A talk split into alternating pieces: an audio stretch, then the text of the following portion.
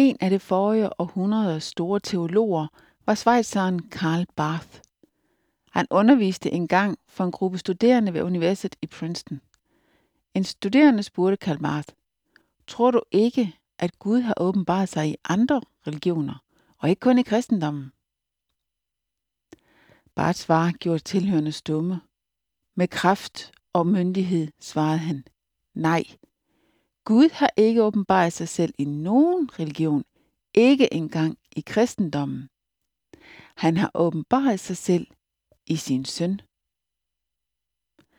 Apostlen Paulus giver et koncentreret udtryk for denne tro på Kristus som Guds åbenbaring, da han skrev, og uimodsigeligt stor er Guds frygtens hemmelighed. Han blev åbenbaret i kødet, retfærdiggjort i ånden, set af englene, prædiket blandt folkene, troet i verden og taget op i herligheden.